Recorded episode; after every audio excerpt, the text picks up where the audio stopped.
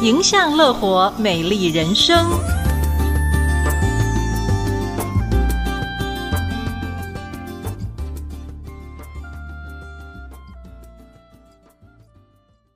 各位听众朋友，大家好，我是 Dr. Seth 曾文字医师。今天要跟各位聊的话题是高血压的运动治疗。我有的好朋友，他们常会问我说：“医师，我有血压高，我可以运动吗？”当然可以啊，因为运动是降血压的很好的辅助治疗方式。我记得我们一月份有一个学员，他来我们这边的时候呢，量血压是收缩压一百九，舒张压大概九十多，很明显的是一个很高的血压。可是他没有吃药，因为他说，第一个，他担心吃药下去就要吃一辈子；第二个呢，他的血压也不是随时都这么高，有时候高，有时候低；第三，他自己觉得没什么不舒服啊。我说好吧，我们试试看，用运动的方式，看能不能帮你把血压降下来。所以呢，经过我们的饮食卫教指导。然后运动训练大概两个月左右，他的血压呢，安静的时候大概可以降到一百三到一百四左右，舒张压大概八十多左右，很明显的血压已经平稳下来，所以他呢也不需要用药。他觉得很神奇，说我们运动为什么可以降血压呢？首先我们要知道血压为什么会变高。我们在年轻的时候血压并不高啊。为什么血压会越来越高呢？最主要是两个原因。第一个就是我们的交感神经越来越容易兴奋，可是我们可以降低血压的副交感神经越来越没有作用。这就是中医所谓的阴虚阳亢。为什么会这样呢？因为我们平常的日常生活经常都属于。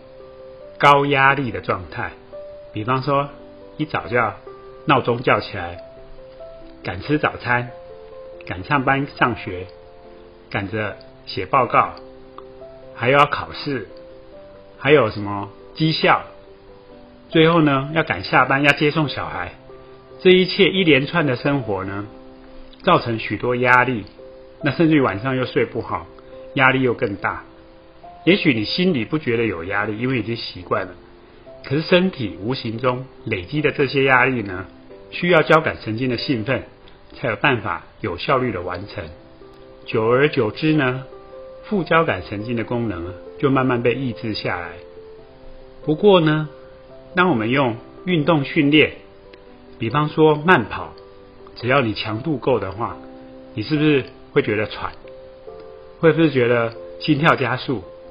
这时候呢，就是交感神经又被引发，可是这个是有计划性的，并不是持续下去。所以，当我们的运动时间一截止、一停下来，我们的副交感神经就会自然而然的启动，当我们的呼吸、心跳减慢，血压也就会降下来，而且会降得比还没运动前更低。这就是我们在训练副交感神经的作用。所以经过一段时间的训练以后呢，主管放松跟降低血压的副交感神经的功能又慢慢被活化起来，在安静的时候，血压就可以比较平稳。血压高还有另外一个原因就是血管的硬化。当我们的心脏打出血的时候，如果遇到很硬的血管，压力自然就会上升；如果有弹性的血管呢，压力就不会那么大。那我们身体呢，长期没有做柔软性的运动，慢慢就会僵硬起来。尤其是年纪越大的人，僵硬的程度就越明显。如果呢，我们做好柔软度的训练，又做心肺耐力训练，血管弹性就会越来越好，血管也会变比较粗。这时候血压就会降下来。运动降血压其实并不是很神奇的事，只是我们没有。按时间去做它，所以血压慢慢就会上升。不过聪明的听众有没有发现一件事？如果运动会降血压，那原来低血压的人，尤其是有一些女性朋友，身子比较瘦弱、比较柔软的人，他们的血压比一般人还要低。那他们运动呢，会不会造成严重的低血压？其实刚好颠倒。如果他们接受肌力训练的话，身体会比较强健，也会比较结实，血压反而会上升到比较正常的状态。所以很好玩哦。运动可以让高血压的人变正常，也可以让低血压的人上升变正常。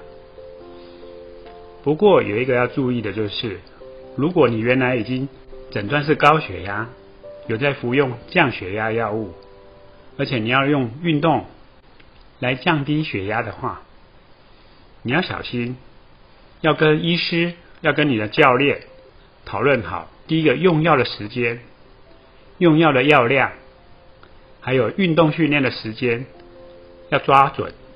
为什么呢？因为药物可以降血压，运动也可以降血压。我偶尔会碰到一些人，两个强蹦在一起，造成突发性的低血压，身体会头晕、头痛，很不舒服。这样没有得到运动的好处，反而会让身体造成危害。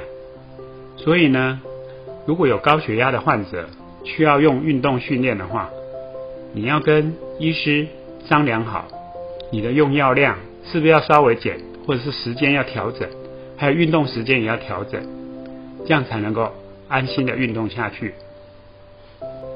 好的，我们今天就讲到这边，我们下回见喽。